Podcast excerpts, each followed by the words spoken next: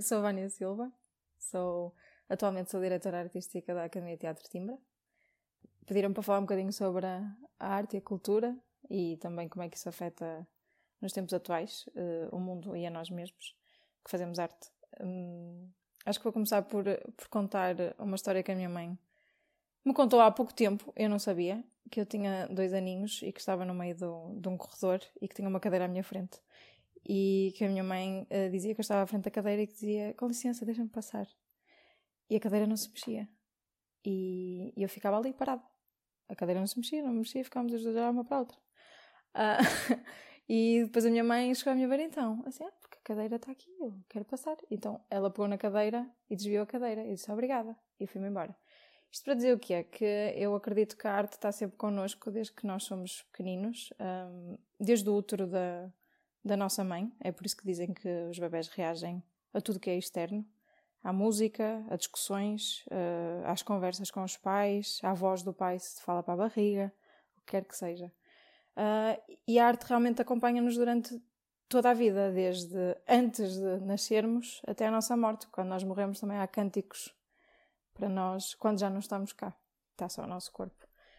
E nós não nos apercebemos de como a cultura e a arte faz parte da nossa vida, porque ela é-nos dada como garantida, é-nos oferecida, e não nos damos mesmo conta da importância que ela tem, na nossa vida.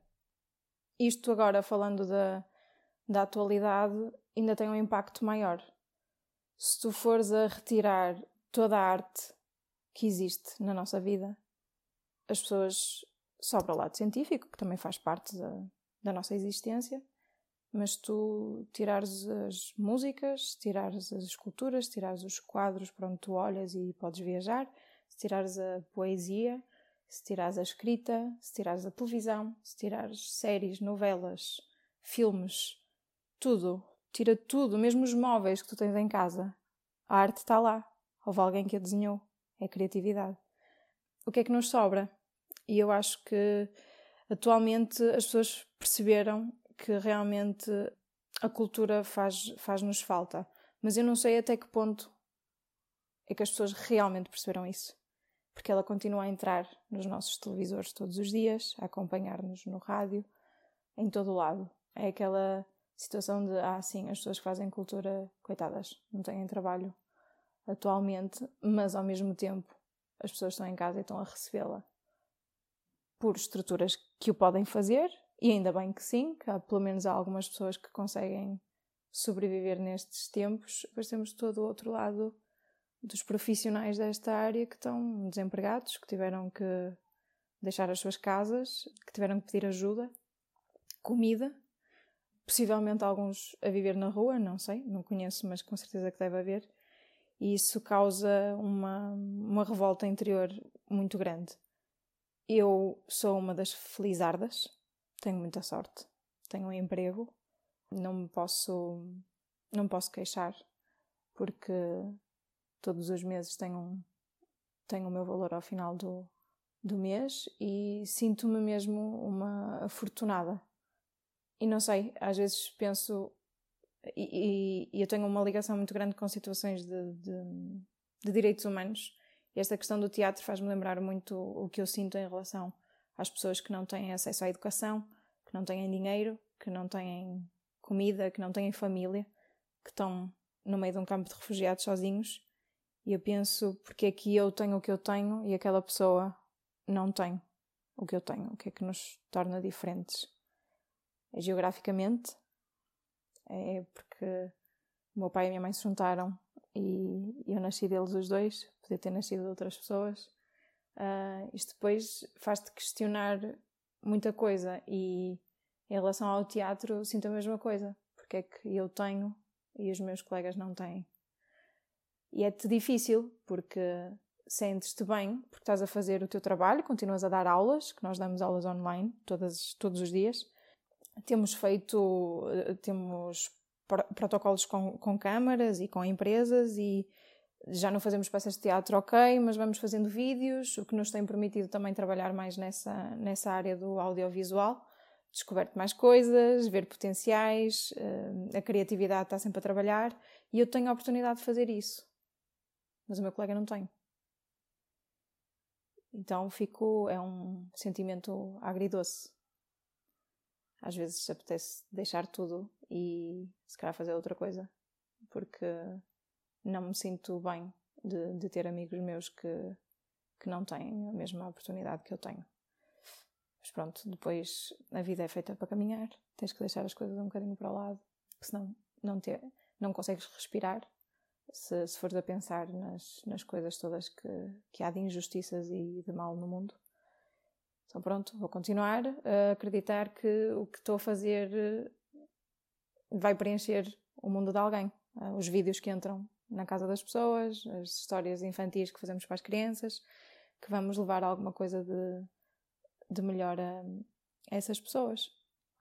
Quero acreditar que depois as pessoas têm sempre um pensamento muito negativo em relação às coisas, e eu sou uma realista /positivista não sei se é assim que se diz, uma realista positiva.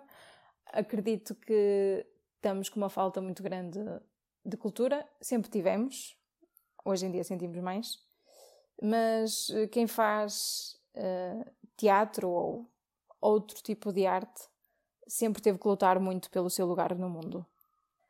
E eu acho que também é uma das coisas que nos faz correr para trabalhar nestas profissões. Nós vamos levar sentimentos às pessoas, emoções, e então corremos todos os dias. Contra o tempo, contra o clima mesmo, às vezes, contra os prazos, contra burocracias, contra tudo. Estamos lá, porque foi assim que começou também. A arte e a criatividade nunca foram vistas como uma profissão, se calhar como as outras. E se calhar não é mesmo. Porque ela, além das outras profissões, trabalha com o interno do ser humano. E o interno do ser humano nunca foi também muito visto. Enquanto tu te magoas numa perna, as pessoas veem. Mas tu tens uma doença mental, as pessoas não veem. E a arte é um bocadinho assim, não é? Enquanto tu vais ao hospital, vês o trabalho que estão a fazer. Mas quando tu vais a um espetáculo e estás a trabalhar as emoções das outras pessoas que são dentro das pessoas e na cabeça das pessoas, fazes pensamento... pensar. Não vês esse trabalho. Mas ele existe e é muito importante. É tempo de caminhar na mesma e de acreditarmos que as coisas vão mudar e vão continuar. Não é uma mudança radical, ou seja, a mudança também não é radical, a mudança tem que ser feita ao longo dos tempos, devagar, e acreditando que se eu mudar alguma coisa a uma pessoa, isso já é o suficiente para que a minha existência aqui na Terra faça sentido. E acho que a cultura é por aí também. Acho que é importante as pessoas pensarem que a cultura define um povo. A cultura define um povo. É isso que nos define. A cultura faz parte da tua história. Às vezes as pessoas assumem só a cultura como algo de entretenimento, como isto que já falei, da música. Não, a cultura é um povo. Às vezes tu dizes assim, não, isto faz parte da cultura deles. O que é que faz parte da cultura deles? Tudo. A história. A história é cultura. E as pessoas não têm essa visão das coisas. Há muito mais a dizer em relação à arte e à cultura, mas... para isso estaríamos aqui dias a falar e a filosofar. Pronto, é isso. Feliz Dia Mundial do Teatro. Continuamos aí para as ruas, a sangrar, a pôr o peito aberto para tudo. Continuemos, que foi assim, agora referindo-me a teatro, foi assim que ele nasceu, no meio das ruas, a andar com carroças e com adereços e com tudo atrás e a gritar para que nos ouvissem a voz. E hoje continua a ser assim. E continua a ser assim.